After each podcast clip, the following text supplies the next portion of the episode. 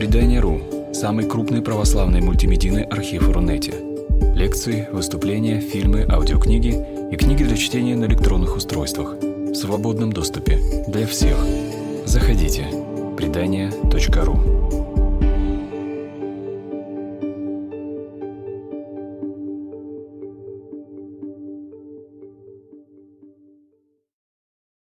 Так, ну что ж, дорогие друзья, добрый вечер. Добро пожаловать на продолжение нашего цикла лекций, посвященных э, философскому осмыслению, что есть свобода. Э, на всякий случай, коротко скажу два слова о себе. Меня зовут Зайцев Игорь Николаевич, я кандидат философских наук. По своему философскому бэкграунду я историк философии, но последние годы скорее увлекаюсь а, философской теологией или философией религии. Вот в этом качестве я сопредседатель а, секции православ... А, Международной православной богословской ассоциации. Секция наша называется «Философская теология». Вот я ее возглавляю вместе с замечательным болгарским исследователем Сергеем Марковым, в общем, а, этот сайт нашей ассоциации легко найти, ну, полюбопытствовать. Но, правда, там все исключительно на английском языке, поэтому хотя бы умение пользоваться а, онлайн-переводчиком крайне приветствуется. Ну что ж, а, я напоминаю также, что наши встречи происходят на площадке портала предания.ру. Большое спасибо порталу за организацию, за предоставление этой площадки, за а, создание этой возможности для нас а, пообщаться на важную тему.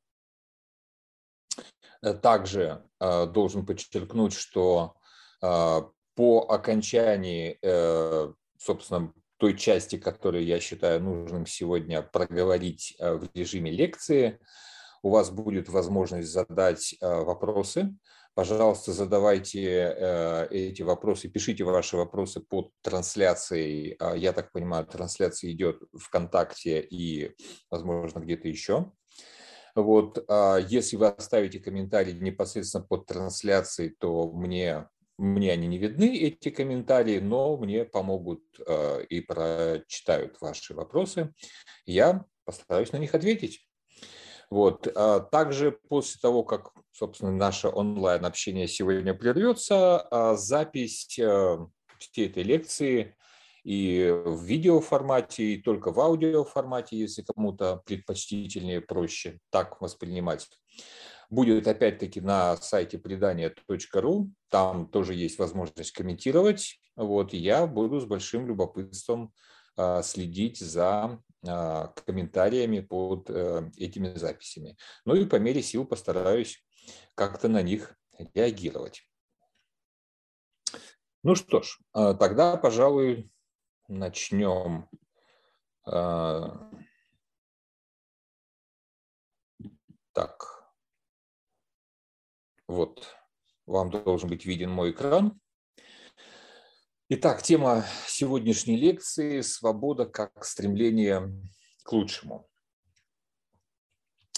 А, совсем коротко, напоминаю общий контекст, я э, излагаю ход дискуссий, посвященных свободе, добродетели, нравственности, э, который имел место в примерно в VI-V веках до нашей эры Главный наш сегодняшний э, герой – это древнегреческий философ Сократ и его дискуссии с его современниками-софистами. Э, а, так, секундочку, опять что-то. Так, вот. О чем мы сегодня поговорим? Мы, я сегодня кратко напомню основ, узловые точки э, из прошлой лекции и более подробно мы поговорим, собственно, о чем? О том, эм, как Сократ опровергает учение о... Так. Так. На всякий случай я повторю тогда. Э, значит, поскольку только что было э, сигнал о том, что началась трансляция, тогда я кратко повторю свои вступительные слова. Значит, что происходит в этой трансляции? Происходит вторая лекция из цикла, посвященных понятию свободы. Кто я? Зайцев Игорь Николаевич, кандидат философских наук, автор этого курса, а, ну, не единоличный автор этого курса, конечно, а, две с половиной тысячи лет истории философии, труды моих учеников и наставников, а, собственно, позволи, позволили сформировать э, содержание этого курса. Я по специальности своей философской историк философии, но теперь мои интересы несколько шире, они распространяются также на философскую теологию. А, можно также эту а, дисциплину назвать как философия религии. Это тесно связанные дисциплины. А, я в этом качестве сопредседатель секции «Философская теология». Секция – это подразделение Международной ассоциации православных Э, исследователей богословия, э, айота, йота, самая маленькая буква греческого алфавита. Вот, а, соответственно, можете найти в интернете э, сайт iota web.org. Вот, и, ну, правда, он исключительно на английском языке, поскольку это теперь нынешняя такая лингва франка, теперь это такой общий язык на котором существует наука и вообще, шире говоря, ученость э, в современном мире.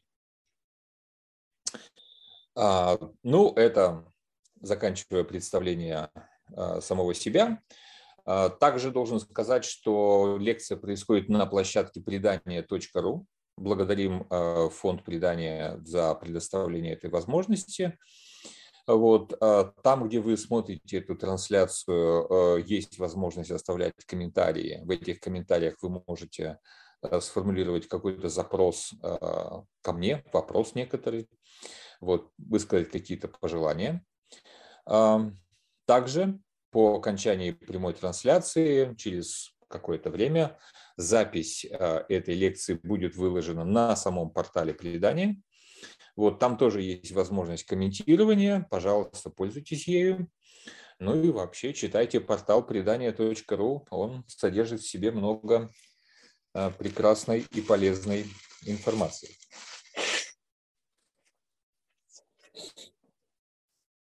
Итак, тема сегодняшней лекции. Свобода как стремление к лучшему.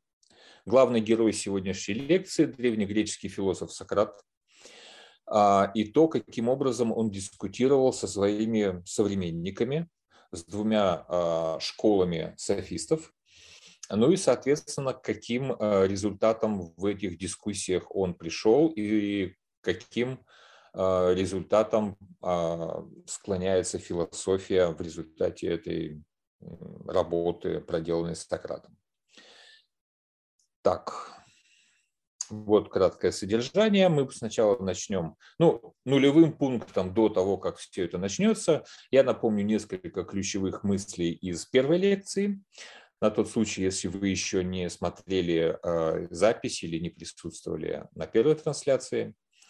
Вот. Также посмотрим, каким образом Сократ опровергает учение о добродетели и, соответственно, о свободе старших софистов.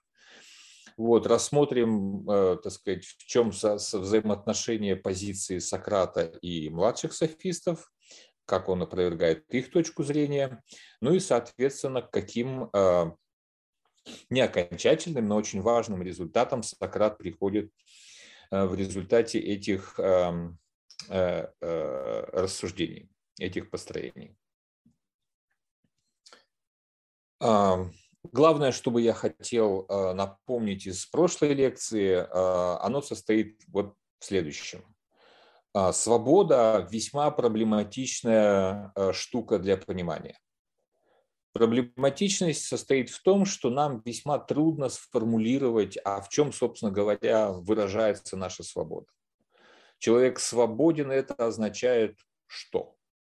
Ну, есть какие-то простые смыслы этого слова, там, типа я скован цепями или я не скован цепями, я заперт в каком-то помещении, я не заперт в каком-то помещении. Ну, если скован и заперт, то понятно, что я э, не свободен, я ограничен э, в весьма понятном смысле этого слова.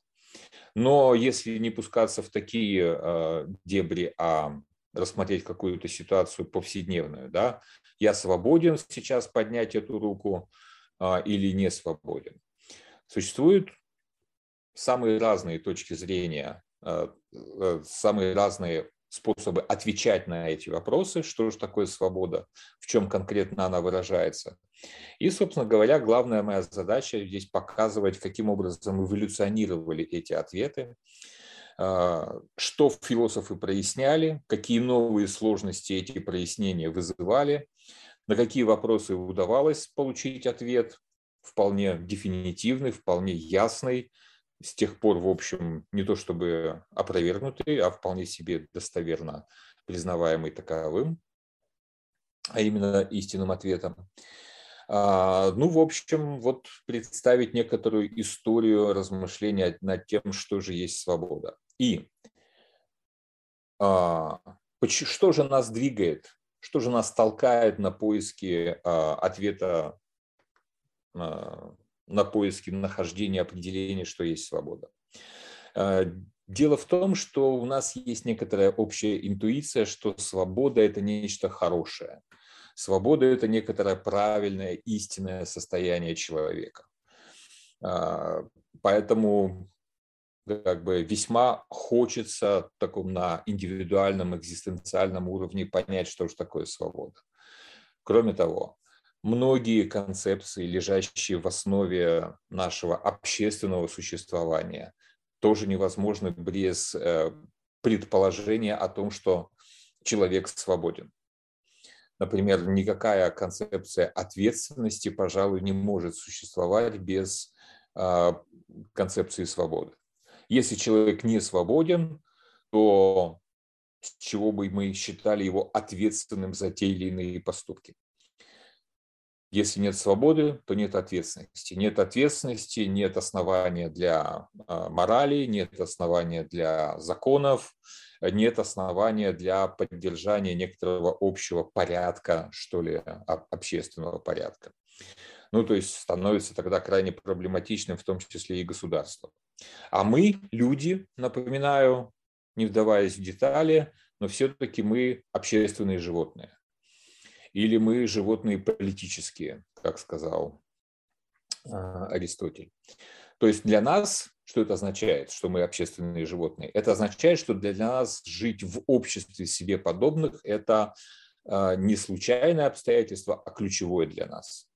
Если мы не живем в обществе себе подобных, то, увы и ах, мы, в общем, либо не становимся человеком, либо весьма быстро рискуем этим самым человеком перестать быть. Поэтому как бы есть вот и субъективные побуждения искать свободу, есть объективная необходимость понять, что же такое свобода.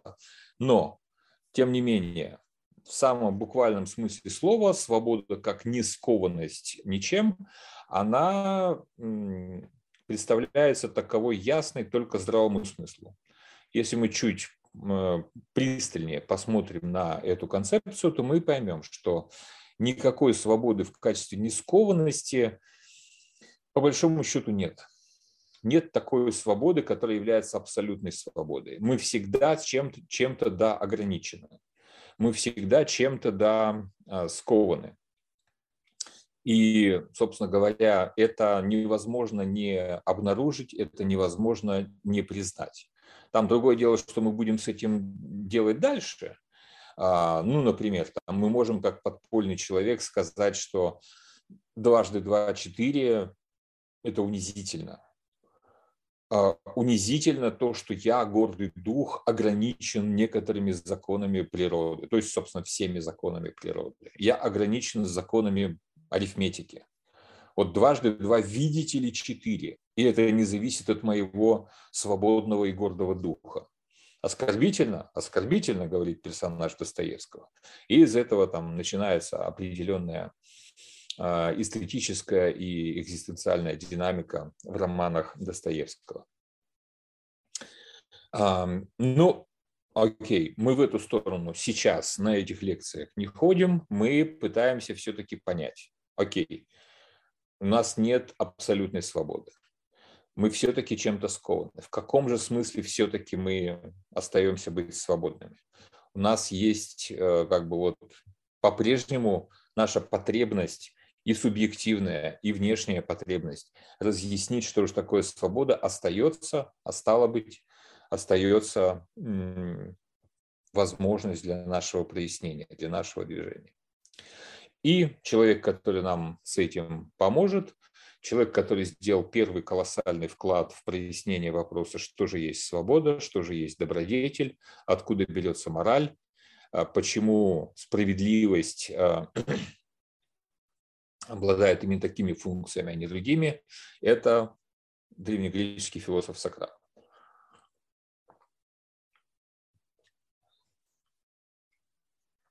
О нем а, в двух словах я уже говорил на прошлой лекции. Сейчас просто напоминаю, что вот годы его жизни. А, сам он не оставил никаких философских сочинений по принципиальным соображениям, он не писал, но его ученики потрудились за него и оставили достаточно большое количество текстов, в которых действует персонаж по имени Сократ. Конечно, если среди вас есть э, любители философии, то все, наверное, знают, что есть в истории философии большая такая проблема о том, что а как нам отделить взгляды самого Сократа от взглядов его учеников, которые оставили тексты, в которых фигурирует персонаж Сократ. А, это очень законный вопрос, прекрасный вопрос, но поскольку он очень специальный, мы в него не будем углубляться. Я исхожу из такого некоторого предположения, что в определенных рамках, не с математической точностью, но все-таки мы можем в текстах, допустим, Платона вычленить вот это идеи, судя по всему, у нас есть к этому аргументы, а, что, что это именно так, принадлежали Сократу, а вот эти идеи, которые тоже вложены в уста персонажа по имени Сократ, это уже на самом деле те э, идеи, те мысли, те рассуждения, к которым пришел сам Платон, а не его учитель Сократ. Ну, повторюсь, да, а, подробно здесь входить в эти историко-философские детали а, не время и не место, но для тех, кто интересуется, вот небольшое такое предупреждение. Итак, то, что сегодня я буду излагать, мы находим в диалогах Платона, которые почти исключительно принадлежат к числу так называемых ранних или сократических диалогов, там, где по общему, по согласию большого количества исследователей, Платон все-таки фиксирует а, мысли, рассуждения, идеи, принадлежащие учителю. Он еще как бы не добавляет к ним своих собственных, а, своего собственного вклада. Итак, что мы видим а, в, этих диалогах? Мы видим большое количество дискуссий между Сократами и софистами. Софисты, опять про них шло более речь подробно в первой лекции, кратко напомню. А, а софистами они называли себя сами, и слово это означает буквально в переводе с греческого «мудрец». Вот такие были скромные ребята, прямо про себя говорили, да, мы мудрецы, ну а что скрывать. Вот, вот такие мы.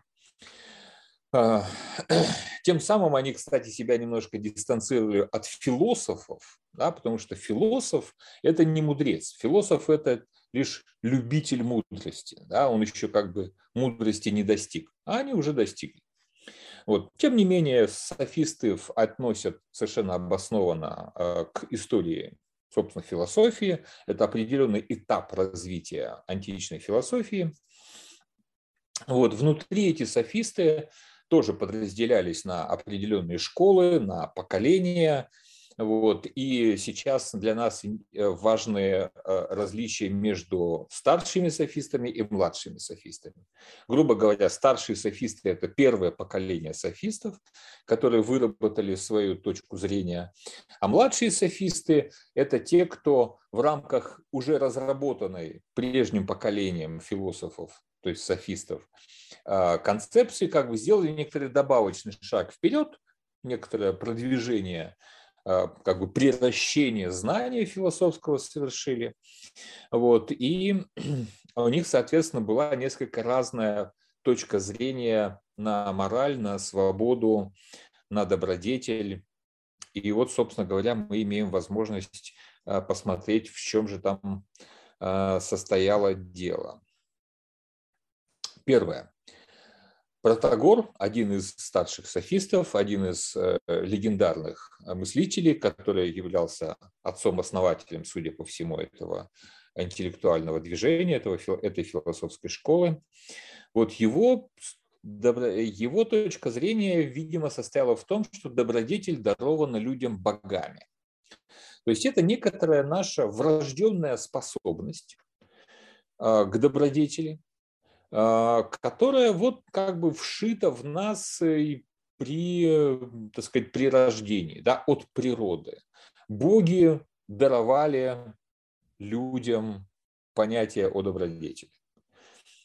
Соответственно, представление о добре и зле, о том, что такое хорошо и что такое плохо, оно является врожденным. Соответственно, с этим а, прежде всего спорит Сократ. Он а,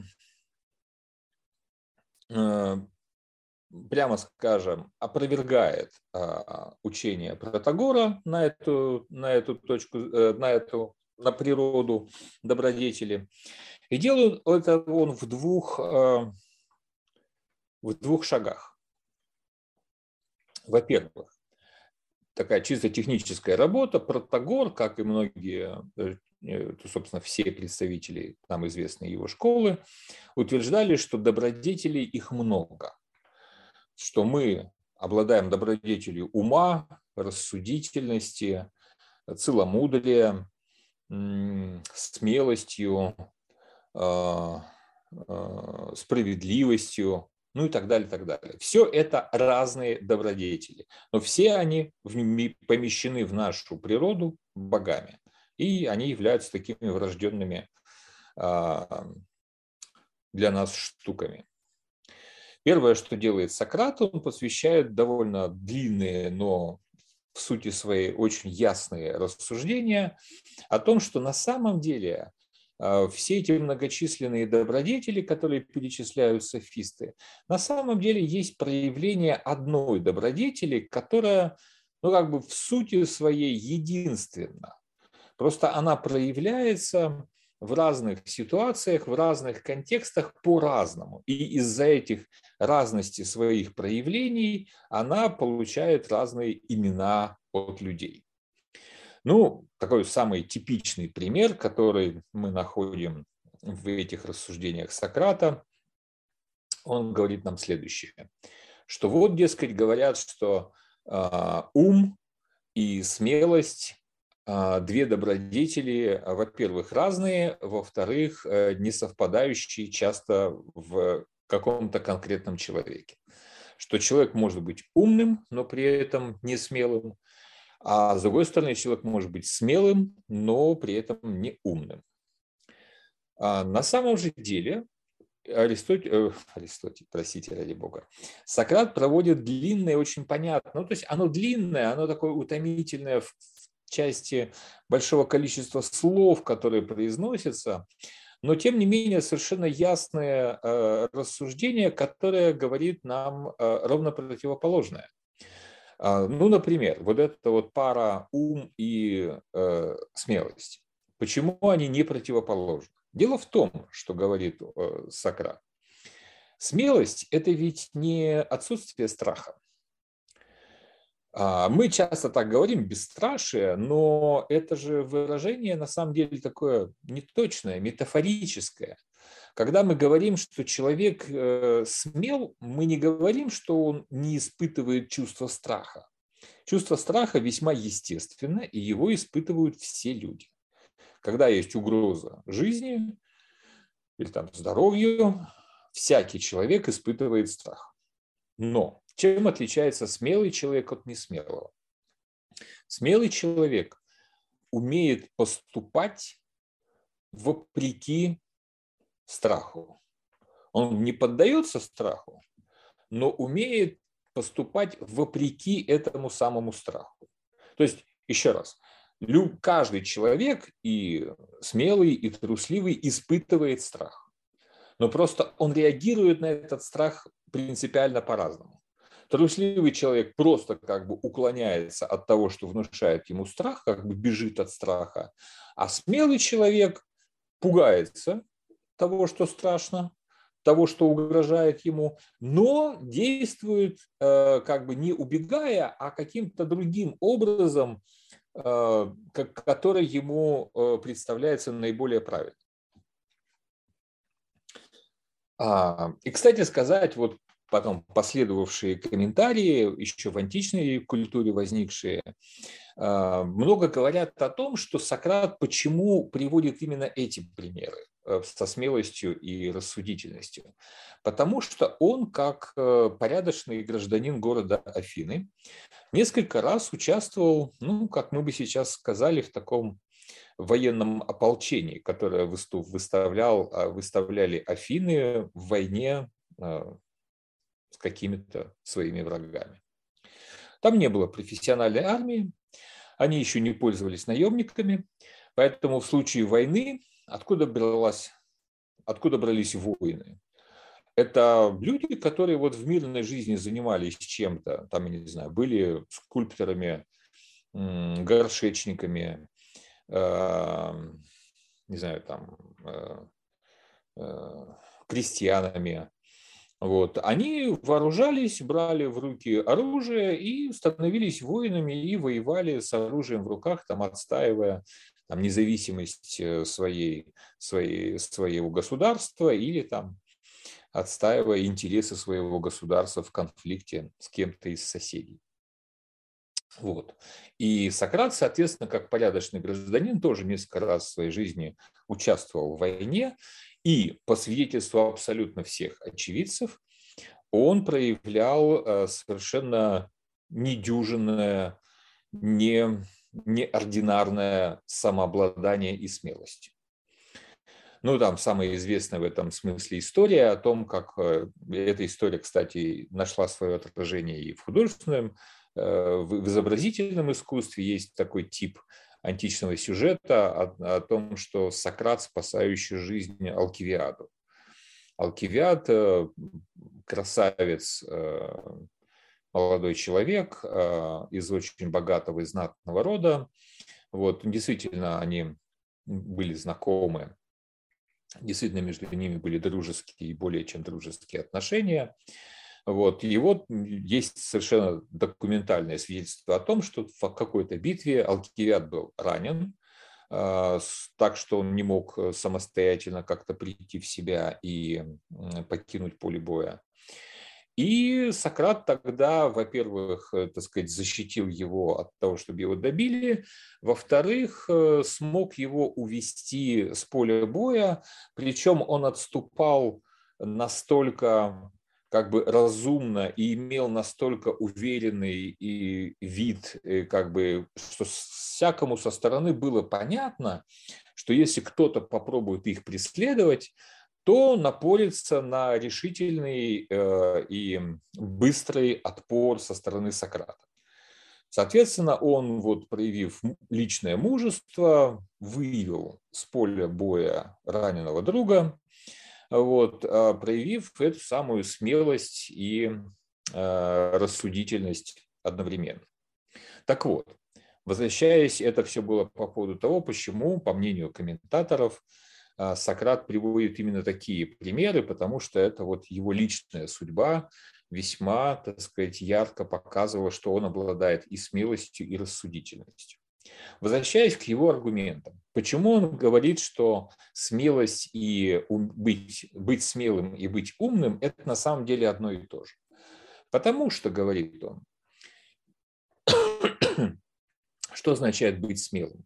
Это означает поступать максимально разумно, максимально правильно вот в данной ситуации, когда твоей жизни нечто угрожает.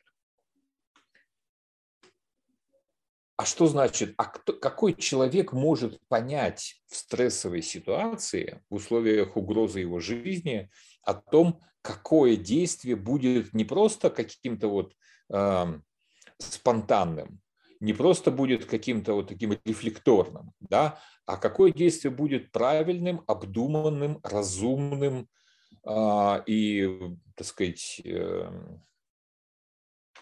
вот таким вот рассудительным. Кто это сможет понять? Это сможет понять умный человек.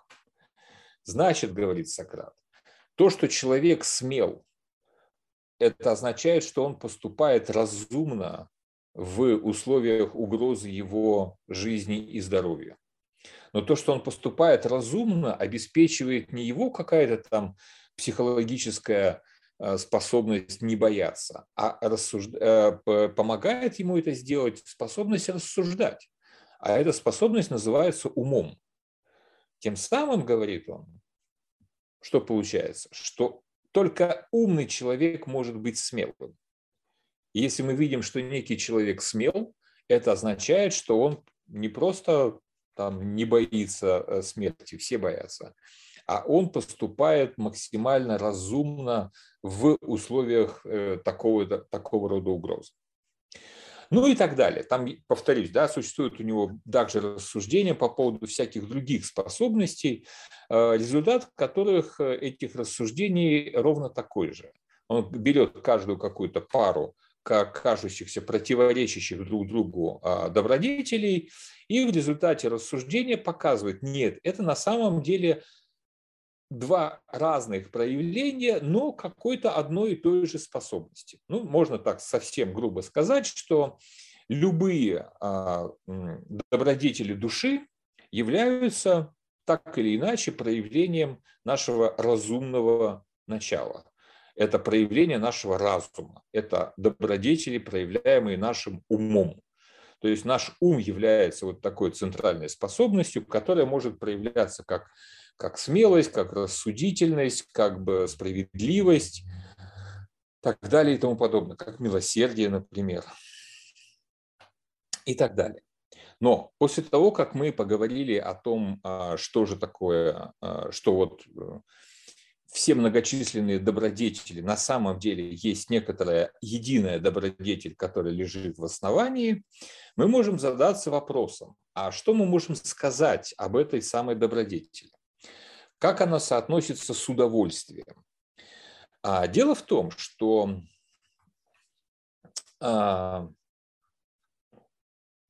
откуда возникает здесь удовольствие? Потому что э, софисты, э, и старшие софисты в меньшей степени, в большей степени младшие софисты, считали удовольствие таким принципом, который помогает обделить, э, так сказать, быстро и эффективно отделить благое от неблагого. То есть общая гипотеза такая, а, что благо и удовольствие – это одно и то же. Что в каком-то вот смысле а, а, они, они суть одно. И в принципе, в принципе, Сократ готов с этим согласиться. А, ну, с небольшими поправками, которые выяснятся в его дискуссии с младшими софистами, которые тоже считали, придавали удовольствию крайне высокое значение. А, вот, и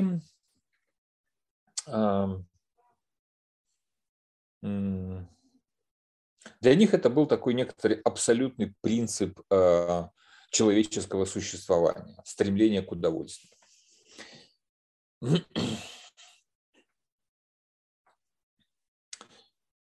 Но прежде чем мы э, к этому перейдем, э, посмотрим еще раз на, а, собственно говоря, аргумент Сократа по поводу того, почему благо и удовольствие – это одно и то же. Здесь он как бы полемизирует не столько со старшими софистами, сколько вообще со здравым смыслом. А, ну, опять-таки, да, и в наши дни довольно распространена точка зрения о том, что удовольствие – это не то же самое, что благо, это не то же самое, что польза. Ну, например, там, а, кушать шоколадные конфеты – это удовольствие, но это не полезно, это не благо для здоровья моих зубов. Вот, и вот тебе, пожалуйста, да, есть у нас э, нечто, вызывающее удовольствие, и оно совершенно не то же самое, что благо. Но вступает здесь э, в разговор Сократ и задает следующий вопрос. А почему вы считаете, что какой-то поступок, который доставляет вам удовольствие, является не благом, а злом? Здесь вопрос без подвоха, а просто. Вот я говорю, что конфеты – это вкусно, но при этом это не полезно. А почему я так думаю? Почему я думаю, что они, так сказать, потреблять шоколадные конфеты, это принесет мне некоторое зло? Ведь почему я так думаю? Потому что в дальнейшем а, я столкнусь с последствиями употребления шоколадных конфет, и эти последствия будут для меня вредными они принесут мне вред, и они принесут мне страдания. Ведь так же. Да? Именно поэтому мы считаем шоколадные конфеты вредными. Потому что зубы будут болеть. А если не хочешь, чтобы зубы болели, то и дальше у нас есть некоторые предписания по поводу того, а, что лучше кушать, э, что, как ухаживать за зубами и все в таком духе. Но сейчас это даже не очень важно. Сейчас нам важно только то, что а, вот а, мы признаем, что вот это вот временное удовольствие, которое сейчас мы можем испытать, оно э, обернется злом и обернется неудовольствием, оно обернется страданием, в общем-то, в весьма предсказуемом будущем.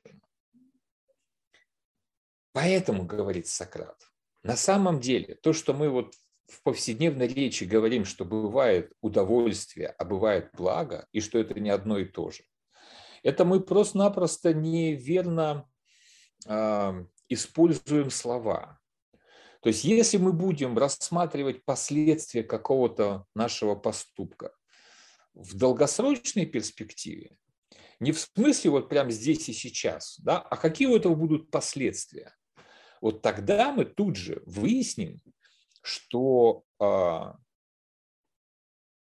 удовольствие и благо не противоречат друг другу. Ну, попросту говоря, если я хочу наслаждаться здоровыми своими зубами, я хочу наслаждаться долго а, а, тем обстоятельством, что зубы будут мне служить э, там, не разрушаясь, не вызывая никаких болей, не принося мне никаких страданий. Если я хочу наслаждаться плодами того, что у меня здоровые зубы, я должен действовать соответствующим образом. Если я сохраняю здоровыми зубы, то я получаю удовольствие от этого. Ну просто, ну, если у меня не будет зубов, да, то я не смогу получать удовольствие от пищи, к примеру. Да. Там, если у меня не будет зубов, то я не смогу получить удовольствие, не знаю, там вот э, ну, по крайней мере, от, от определенных родов пищи. Ну и так далее. То есть, в общем, смысл его аргумента в данном случае состоит в следующем. Мы должны рассматривать, что есть благо и что есть удовольствие, не непосредственно вот сейчас, вызывает ли оно в нас удовольствие или нет, а в некоторой долгосрочной перспективе. Как только мы помещаем рассматриваем некоторые действия, которые мы сейчас хотим совершить, вот в перспективе, то есть какие будут следствия, принесет ли мне это э, некоторую пользу э, через какое-то время или не принесет. Тут же мы понимаем, да, что если ты хочешь испытывать удовольствие сейчас, если ты хочешь испытывать удовольствие через 10, 20, 30 лет, то тебе следует заботиться о своих зубах и, так сказать, удовольствие от, от пользования здоровыми зубами, оно вот просто будет э, как бы ты и сейчас будешь кушать такое, что э, э, что вызывает у тебя удовольствие, и через 30 лет ты будешь кушать что-то такое, что вызывает у тебя удовольствие, и ни в первом, ни во втором случае это не будут шоколадные конфеты, потому что они там, вредны для зубов. Суммируя, прямая цитата из одного из э, э, диалогов, сократических диалогов Платона. Так разве не кажется вам, люди, что эти удовольствия дурны только тем, что они заканчиваются страданиями и лишают нас других удовольствий? Соответственно, да, поэтому, когда ты выбираешь, какое удовольствие, какому удовольствию сейчас посвятить свое время, к какому удовольствию присоединиться, ты должен как бы выбирать те, которые не будут заканчиваться страданиями и не будут лишать нас других удовольствий, как вот в случае с шоколадными конфетами, которые принесут страдания и лишат нас других удовольствий, наслаждения твердой прекрасной пищей.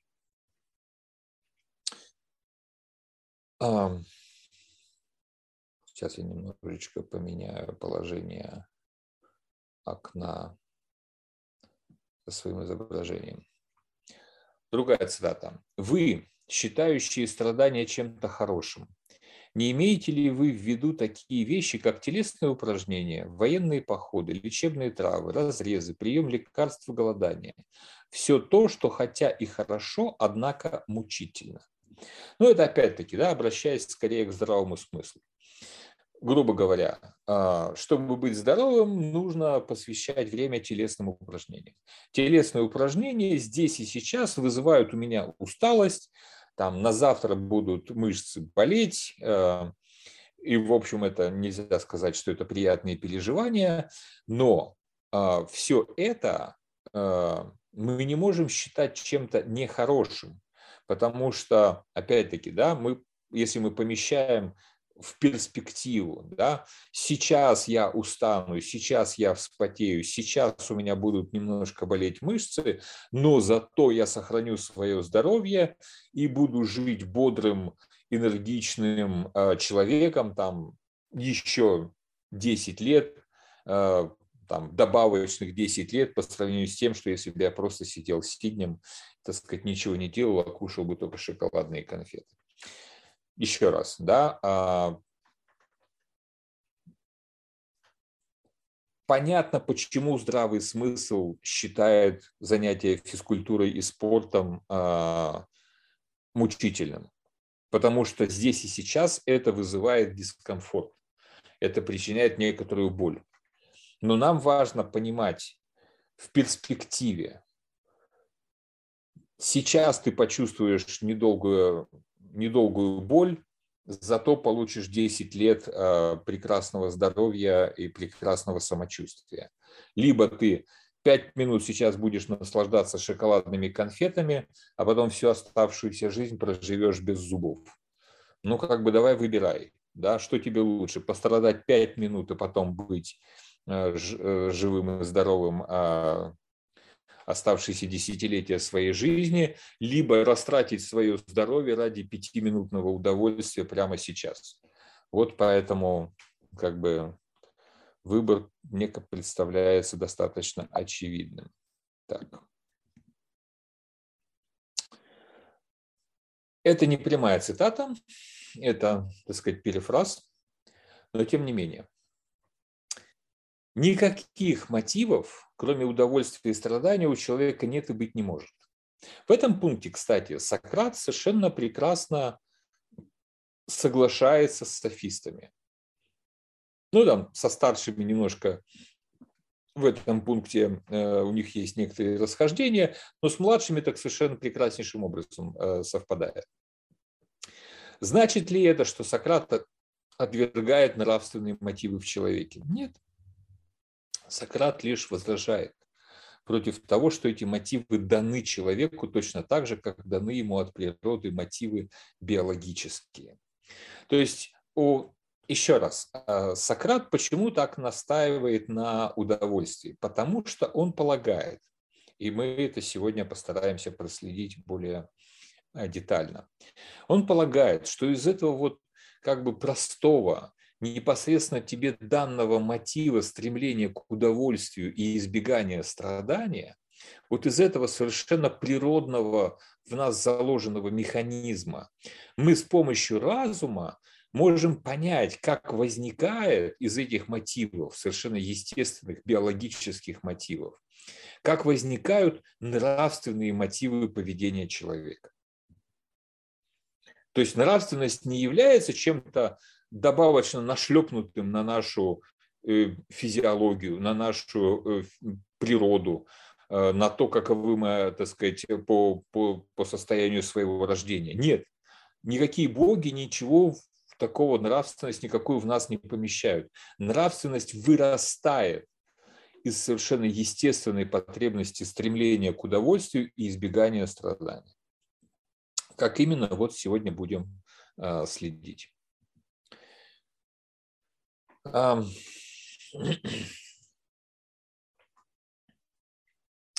Вопрос о благе тем самым Сократ сводит к тому, чтобы правильно оценить все выгоды и невыгоды поступка и его отдаленных следствий. Как я неоднократно уже сказал, мы должны оценивать полезность или вредность поступка, удовольствие или страдания, которые мы получаем, именно вот в этой самой перспективе. То есть должна происходить такая как бы оценка последствий а, наших действий. А это может сделать только разум. Поэтому, сказал бы э, Сократ, человек, желающий блага, должен полностью подчиниться разуму. Это, конечно, совсем противоречит э, позиции младших софистов, но сейчас мы к этому перейдем. Дело в том, что хотя и младшие софисты, и сам Сократ говорят о том, что вот свет клином сошелся на удовольствие. Младшие софисты говорят, удовольствие – это главный принцип э, человеческого существования. Сократ говорит, окей, действительно, удовольствие – это вот прям вот та база, из чего все человеческое в нас вырастает но они говорят, как бы есть удовольствие и удовольствие. Они говорят об удовольствии в разных смыслах. Они понимают удовольствие все-таки несколько отлично друг от друга. Но тут важно, почему возможна дискуссия между младшими софистами и Сократом? Потому что они соглашаются на некотором общем основании. Они разделяют краеугольное значение удовольствия для этической системы и младших софистов, и этической системы Сократа. Но вот как они это делают? Да. Кажется, Сократ полностью согласен, но нет. Так, вернем, вернем расположение окошка. Итак, Значит, а, что у младших софистов? Они понимают удовольствие исключительно чувственно. Ну, я так тут сказал, как будто это вот они только так думали. Да. Ну, Сократ на самом деле, в общем, то же самое говорил. Удовольствие что такое? Ну, это вот прям вот то, что ты испытываешь телом. Да, это чувственное состояние. А другое дело, другое дело, и тут уже начинаются различия. А младшие софисты придают э, удовольствию такое абсолютное значение. То есть это, они стремятся к удовольствию, которое не должно быть ничем ограничено. То есть мы должны э, стремиться к удовольствию всегда, в любых обстоятельствах, и, так сказать, ничто не должно нас препятствовать в нашем стремлении к удовольствию. И там, э, опять-таки, в диалогах Платона этих ранних.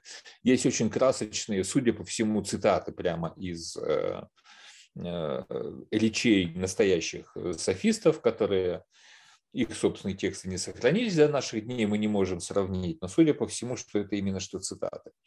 Вот. Там э, софисты очень ярко говорят о том, что, собственно говоря, испытывать удовольствие – это главное, что э, свойственно человеку. Удовольствие – это то, что отличает человека от животного. И поэтому они еще с очень с большим гневом говорят о людях, которые пытаются уклониться от удовольствия.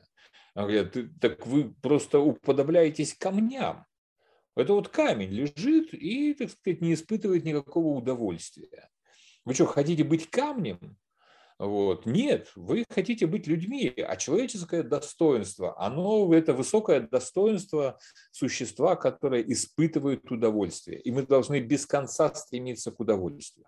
Конечно, они не были сумасшедшими. Они понимали, что никакое чувственное удовольствие не может быть бесконечным. Оно не может быть безграничным и как бы постоянно длящимся. Да? Но вот какую бы вкусную еду ты не кушал, в какой-то момент произойдет насыщение, и ты перестанешь получать удовольствие от еды. Но в таком случае что говорят софисты?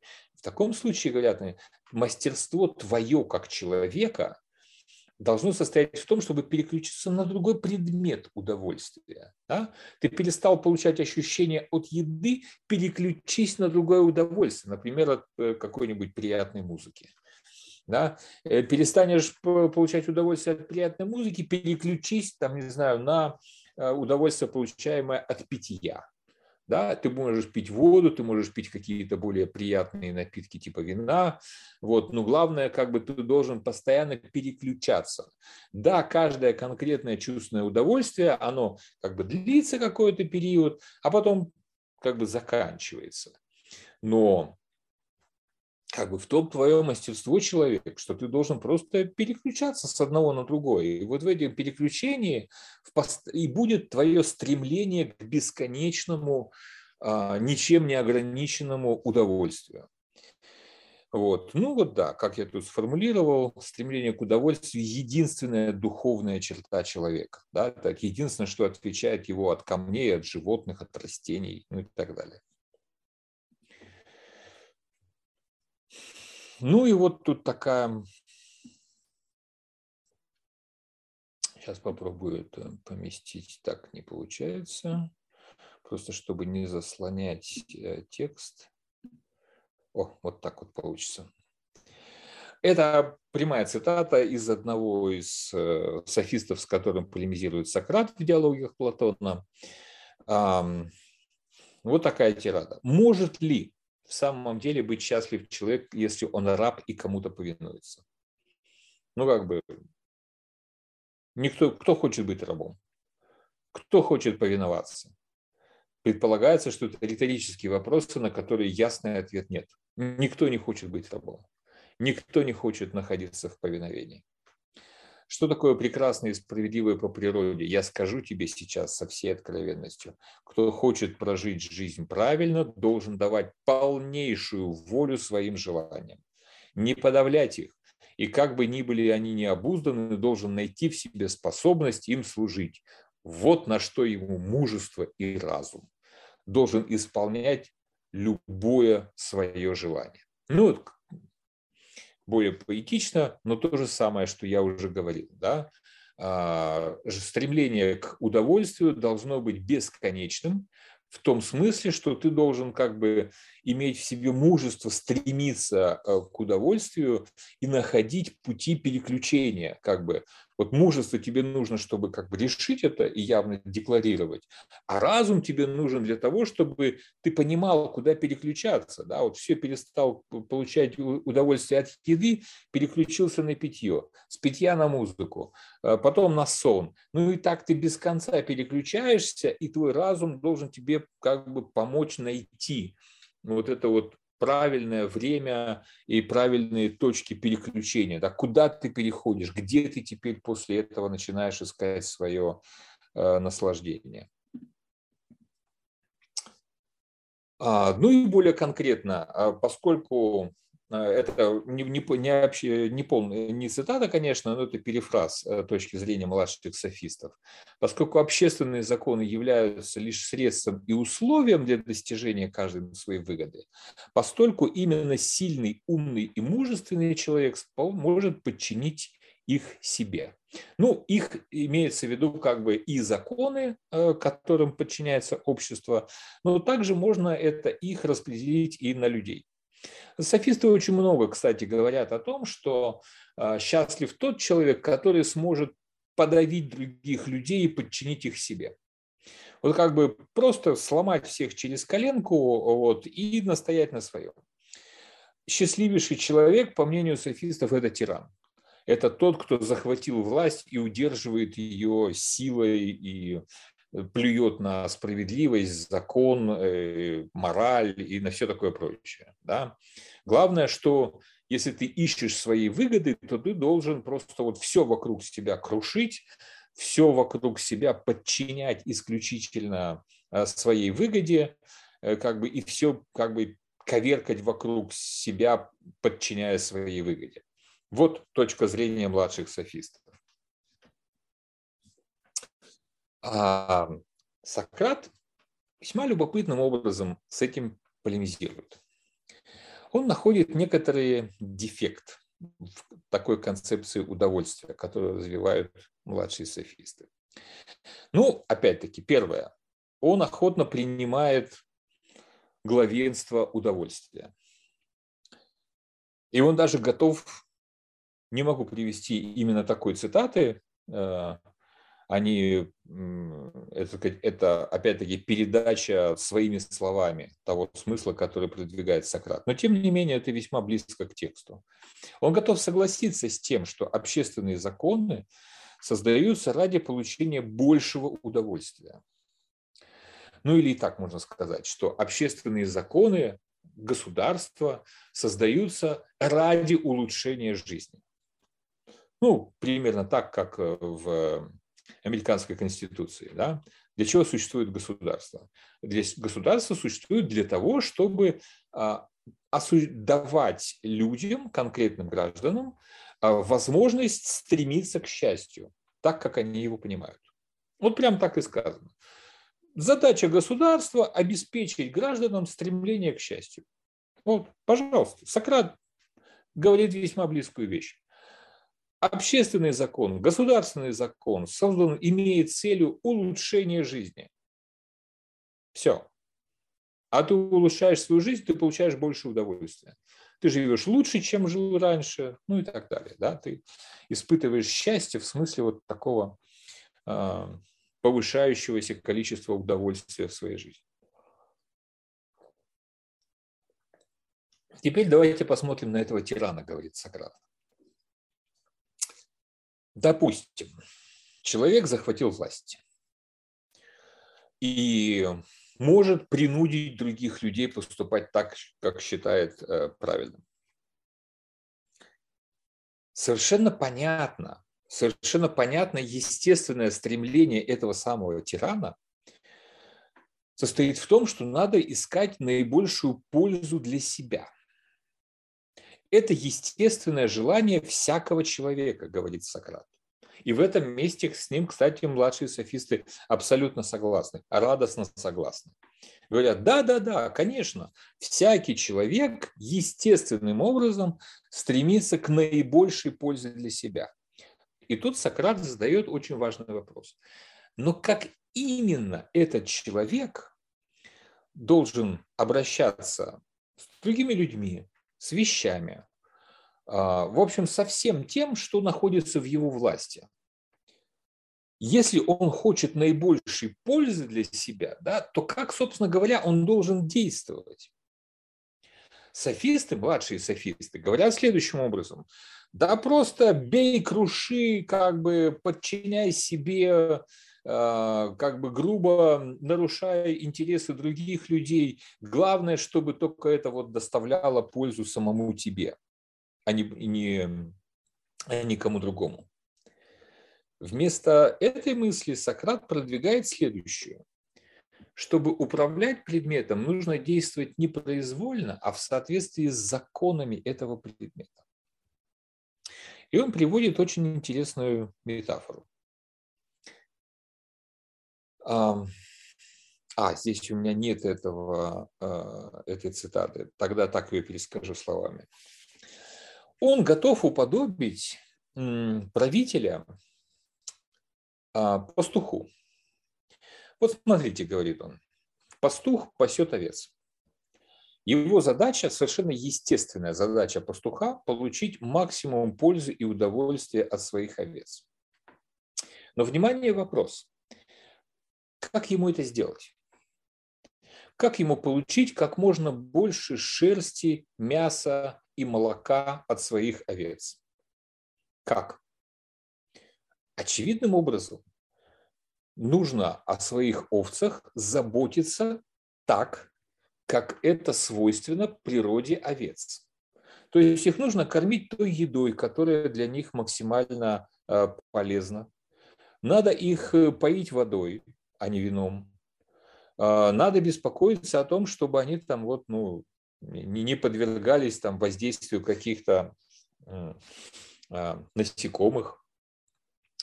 В общем, надо заботиться об овцах с точки зрения благополучия самих овец. Парадокс ситуации в том, говорит Сократ, что ты можешь получить максимум от своих овец тогда и только тогда, когда ты заботишься об этих овцах совершенно искренне, а, действуя в интересах этих самых овец. Ни больше, ни меньше. То есть не так, как предполагали софисты. Софисты предполагают следующим образом. Ага, раз я стал пастухом, в моем подчинении отара овец, большое количество овец, то я буду этих овец бить, убивать, а, там, я не знаю, доить э, и не кормить. Почему? Потому что, ну, там, мне нужно мясо для того, чтобы испытать э, чувственное удовольствие. Мне нужно молоко для того, чтобы пить его и там делать из него сыр и опять-таки получать чувственное удовольствие. Я должен эксплуатировать этих овец в хвост и в гриву и наплевать, что они будут от этого дохнуть, наплевать на то, что они будут от этого давать меньше молока и шерсти, но зато я буду выжимать из них просто все возможное. Нет, говорит Сократ. Если ты будешь вот так вот насиловать природу овец, то ты получишь от них меньше, чем если ты будешь заботиться о них с точки зрения пользы самих овец. Понимаете, в чем штука, да?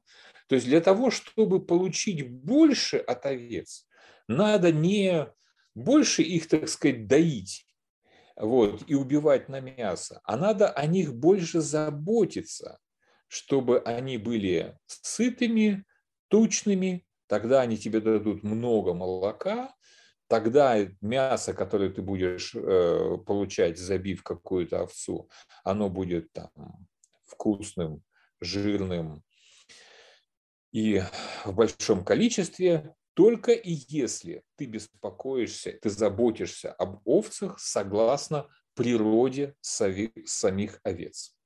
Почему это важное э, напоминание? Потому что, ну, ну смотрите, да, например, э, я могу считать, что, например, растительная пища для меня это плохо, а мясная пища это хорошо.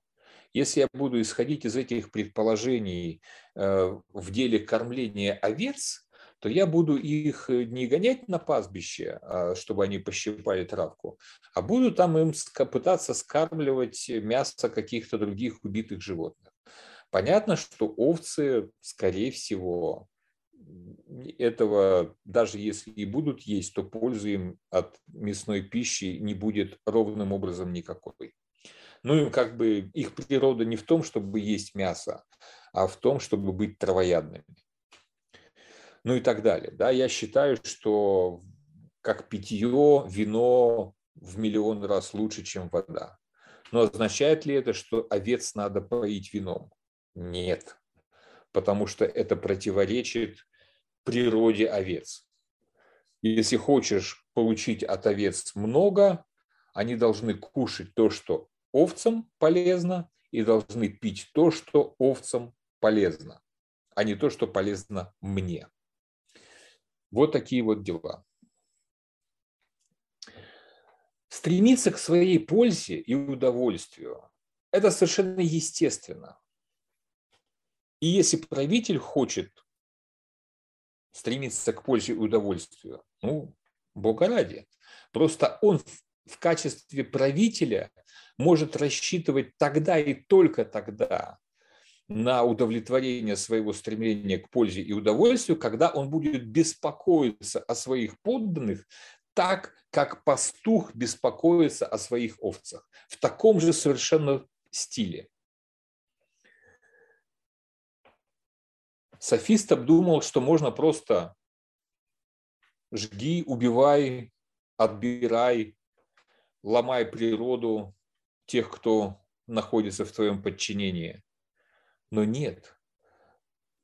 Сократ очень убедительно показывает, что если ты будешь пользоваться другими людьми, другими животными, другими предметами, не таким вот коверкающим образом, а сообразно их природе, тогда ты будешь получать от этих предметов больше.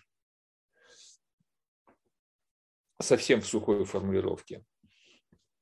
Использовать предмет а повторюсь, под предметом здесь мы можем понимать и неодушевленные предметы, и животных, и растения, и других людей. Неважно. Использовать их наилучшим образом можно только в соответствии с их объективными законами. Ты просто получишь от овец больше, если ты будешь их правильно кормить и за ними ухаживать. Ты получишь от других людей гораздо больше, в качестве удовольствия и наслаждения от э, правления ими, если они будут сами по себе счастливы и сами будут испытывать удовольствие. Такая вот история. Справедливый, нравственный человек всегда уважает и считается законами общества с интересами других людей. Он это делает не потому, что он альтруист, а, так сказать, преследуя свои самые лучшие интересы, свои самые глубокие интересы. Он хочет получить больше от других людей. А условием получить больше от других людей является то, что ты, человек, должен быть справедливым. Ты должен действовать согласно законов общества. Ты должен действовать согласно интересов других людей. Тогда и только тогда ты получишь много от этих людей. Гораздо больше, чем тиран, который ломает их людей через коленку. Дальше начинается э, как бы другой разговор, а, тоже по-своему чрезвычайно интересный. То есть, смотрите, можно сказать так, что а, ты преследуешь собственные интересы, ты стремишься к максимуму удовольствия и пользы для самого себя, и в этом есть твоя некоторая забота о самом себе. И вот говоря об такой заботе о себе, а, Сократ довольно неожиданно сам, не, так сказать, пользуясь подсказками софистов, с которыми он в полемике, предлагает очень интересное развлечение, которое ну, сохраняет свою актуальность и до дня сегодняшнего. Как, впрочем, и все рассуждения, которые я сегодня привел. Он различает как бы две стратегии заботы о себе. Та стратегия, которую представляет врач, и та, которую представляет повар. То есть, смотрите, совсем грубое развлечение, оно вот каково. А, вот я как человек а, хочу понять, как мне заботиться о своем теле. Например, как мне его кормить. Да? Что я должен кушать, чтобы заботиться о самом себе. Есть две категории людей, которые могут мне помочь в этом деле, говорит Сократ. Это врач и повар. Повар может мне рассказать, как сделать еду для меня вкусной. Такой, которая вот вызывает непосредственно сейчас удовольствие. Но врач знает гораздо более важное. Врач знает, какая еда принесет мне пользу, какая еда продлит мое бодрое и здоровое существование и позволит мне большее количество лет наслаждаться жизнью. Только врач обладает знанием, которое поможет мне в этом деле. Ну, это я сейчас, конечно, для полемики так, э, так сказать, для, вернее, так, для ясности, что ли, это так формулирую. Так-то в оригинальных текстах он всегда говорит врач и учитель гимнастики. То есть как бы, ну, в, наших, э, в нашей терминологии э, врач и фитнес-тренер. Вот это два человека, которые могут тебе сказать, что тебе кушать полезно для здоровья. Если ты хочешь не просто сейчас вот как бы скушать что-то вкусненькое, а обеспечить себе здоровое тело и, и, так сказать, процветающую жизнь на многие годы вперед, слушайся врача и учителя гимнастики а вовсе не повар. Там он говорит по поводу поваров много всяких таких резких едких слов. Он говорит там, да, эти повара, их искусство, оно даже не искусство никакое. Так они что-то там э, как бы методом тыка э, нащупали какие-то сочетания э, продуктов, там, приправ, которые дают вкус приятный вот, и более приятный, чем какие-то другие. Но на самом деле это все так ерунда. Они, они не знают, почему это так. Они не знают причину, э, так сказать, того, почему какая-то еда э, представляется нам вкусной, а какая-то не очень вкусной.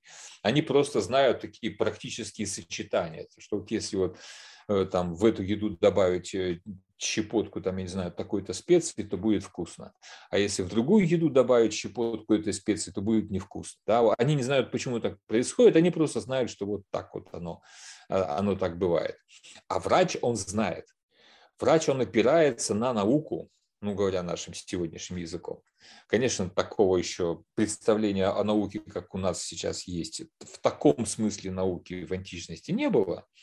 Вот, и, не знаю, там, если современным, э, современному человеку очень странно читать э, о медицинских представлениях той эпохи, ну, знаете, за две с половиной тысячи лет знание шагнуло далеко вперед. Я думаю, что еще через две с половиной тысячи лет наши потомки будут смотреть на наши представления о здоровье, о, там, я не знаю, о любой области науки будут смотреть и говорят, какие вообще они были странные там, да, какую все-таки они фигню думали, вот, и почему-то воспринимали это как знание. Ну, как бы вот это вот развитие совершенствования знания, оно в этом смысле не, неостановимо. Единственное, что здесь следует еще подчеркнуть, что все-таки стремление повара к вкусному это не совсем то же самое, что пропагандировали младшие софисты. Они-то ж просто говорят, там, как бы, ну, что касается еды, там, типа, жри то, что вот тебе представляется прямо сейчас очень вкусным, как можно больше, как можно чаще, и только так и правильно будет поступать в твоем, в твоем случае. Нет, повод, конечно, не так. Он все-таки Э, там гурманы э, пищевые, они как бы действуют искусно, изощренно, они, так сказать, не являются такими вот безудержными, что ли, эм, э, с последователями младших софистов, которые, так сказать, требуют безоглядного какого-то поглощения наслаждением и поглощения предметов. Нет, повара не собираются насиловать природу, как предлагают софисты, но как бы все-таки они не опираются на знания, они всего лишь предлагают нам некоторые уловки, которые позволяют сделать здесь и сейчас еду более вкусной. но они не в состоянии ответить на вопрос, на который может ответить врач или учитель гимнастики. Они не могут ответить на вопрос, а эта пища сделает меня здоровым еще следующие 50 лет или не сделает. Повар не знает ответа на этот вопрос, а врач знает. И врач тебе говорит, нет, вот надо питаться вот так-то, и это принесет тебе здоровье. А таким вот путем, как идут э, повара, там здоровье тебя не принесет. Так, что-то мне периодически... Дальше. Очень важный э, вопрос, который внезапно обсуждает э, Сократ, и это обсуждение, там очевидно по тексту, является довольно неожиданным для его противников, для младших софистов. А именно, а, а кому, собственно говоря, причиняется зло, когда зло совершается? Дело же в чем? Дело в том, что ну, как вопрос представляется глупым. Да? Что значит кому причиняется? Вот тому, кому причинили зло, тому и причиняется. Но здесь не совсем все так просто. Так, сейчас немножко сдвинем. Так, вот. То есть под, подоплека этого рассуждения Сократа, она, она такова, что он сомневается в том, что зло причиняется только другому. Вот, не знаю, я решил причинить зло другому человеку, да, и там причинил ему зло, не знаю, там, э, отнял у него имущество, поступил с ним несправедливо, совершил какой-то вот там бесчестный поступок в отношении другого человека. А мой поступок непосредственным образом вызывает какое-то вот страдание а, другого человека. Но здесь э, вот ведь что надо принять во внимание. Когда мы совершаем несправедливость, то мы, мы совершаем зло, а зло приносит страдания.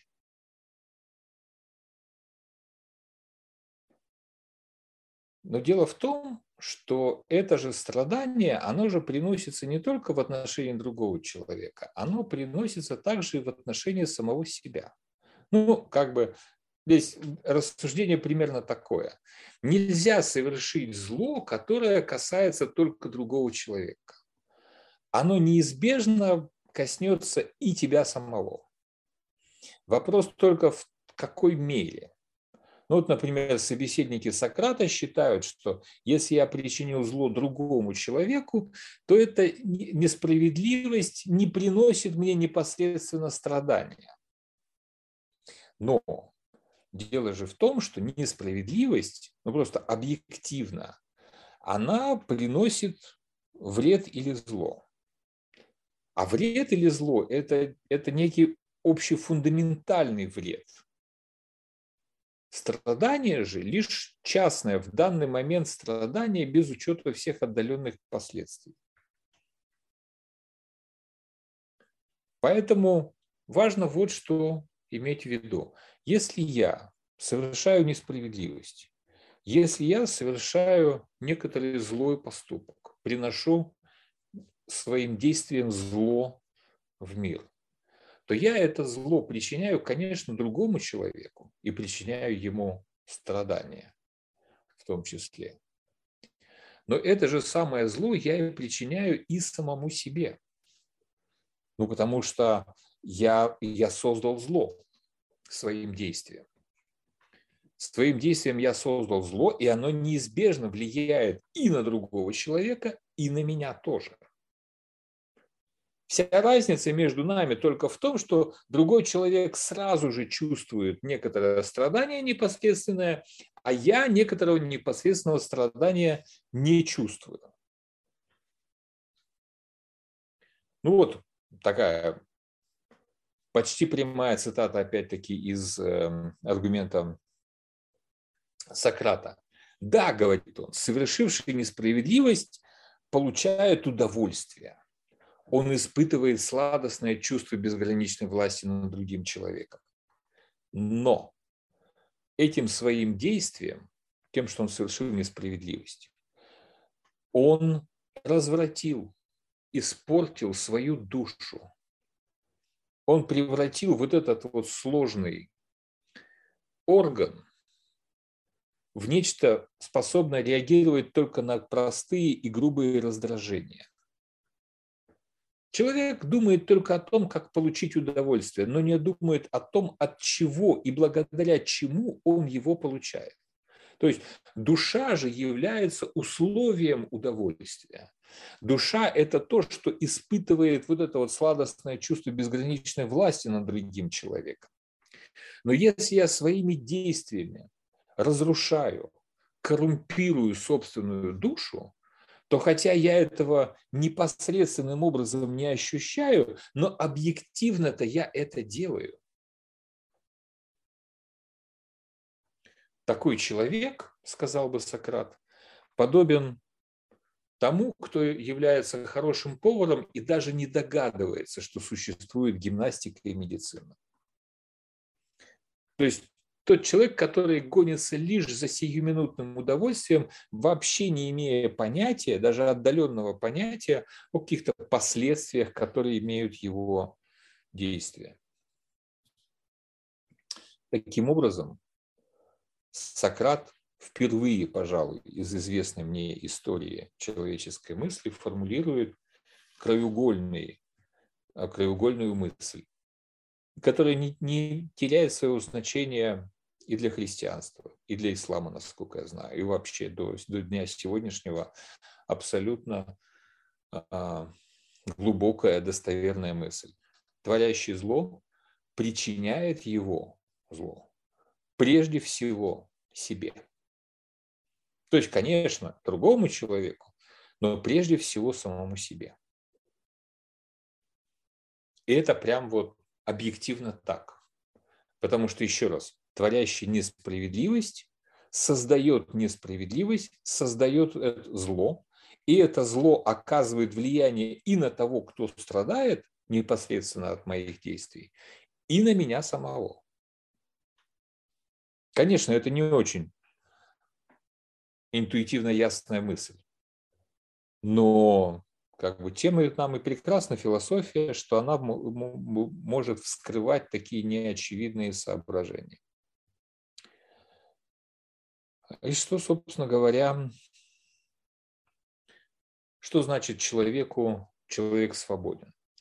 Это означает, что человек создает мораль в результате сознательной деятельности на основе тех естественных потребностей, которые которыми мы, правда, обладаем, которые от природы встроены в нашу, э, в нашу действительность. Мы от природы, просто будучи живыми существами, стремимся к удовольствию. И вот это вот стремление к удовольствию, если им руководит разум, который понимает, что надо стремиться к такому удовольствию, которое больше по размеру, которое дольше длится, которое дает лучшие последствия в долгосрочной перспективе. Все это может обнаружить только и исключительно разум. Но этот разум, как бы движущим мотивом этого разума, почему он начинает искать что-то, что принесет ему удовольствие, а, потому что у него есть естественное стремление к удовольствию. Вот оно просто такое, просто встроено в наше тело. Просто потому, что мы живые существа, потому что мы дышим, потому что мы спим, едим и так далее. И вот человек свободен тот, кто сам, опираясь на разум, находит что же, собственно говоря, для него является лучшим в долгосрочной перспективе? Не тот человек, который ест шоколадные конфеты, потому что может сейчас их есть. Этот человек не свободен. Свободен тот, кто питается таким образом, чтобы прожить долгую, насыщенную наслаждениями жизнь. Это не тот человек, который ест шоколадные конфеты вместо еды.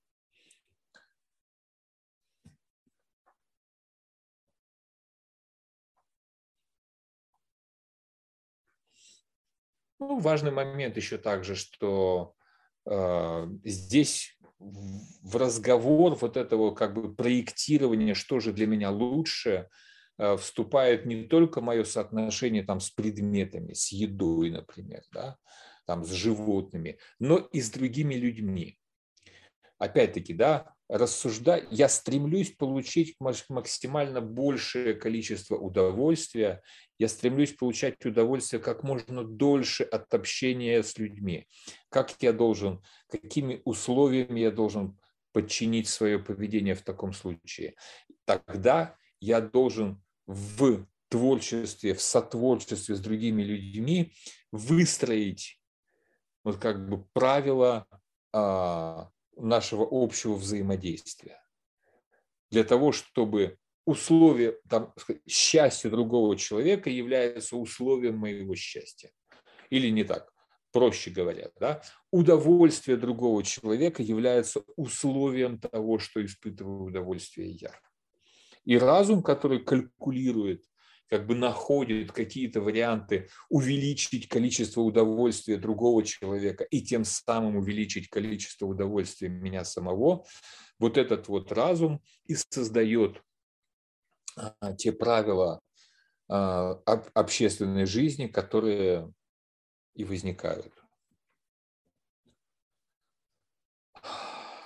Идеи Сократа разовьет его ученик Платон, он вскроет некоторые парадоксы, которые заложены в, этой, в этом подходе. То есть то, что мы, я попытался изложить э, мысль Сократа, это весьма, как вы видите, э, нетривиально и достаточно непростой результат развития сложной мысли. А, но это не означает, что Сократ ответил как бы на все вопросы те ответы, которые он дал, а, порождают некоторые новые сложности, а, некоторые новые парадоксы, некоторые новые проблемы понимания морали и добродетели. А, ну вот самое непосредственное, например, то, что сейчас можно быстренько упомянуть, скажем, Платон, опираясь именно на вот этот вот тезис о том, что творящий зло причиняет его прежде всего себе, опираясь именно на эту мысль, открытую еще Сократом, Платон задаст простой вопрос. А кто же тогда в здравом уме и твердой памяти решит творить зло? Если люди будут понимать вот эту мысль, которая сейчас на экране, то кто же тогда будет решаться совершать зло? И отвечает, такого человека невозможно представить или помыслить. Таких людей не может быть, говорит он.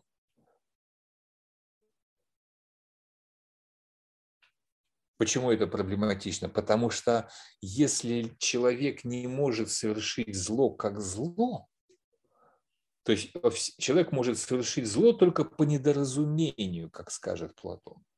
Я думаю, что совершаю благо, а совершу зло как бы по ошибке. Вот ошибся. Я стремился к добру, но получилось зло.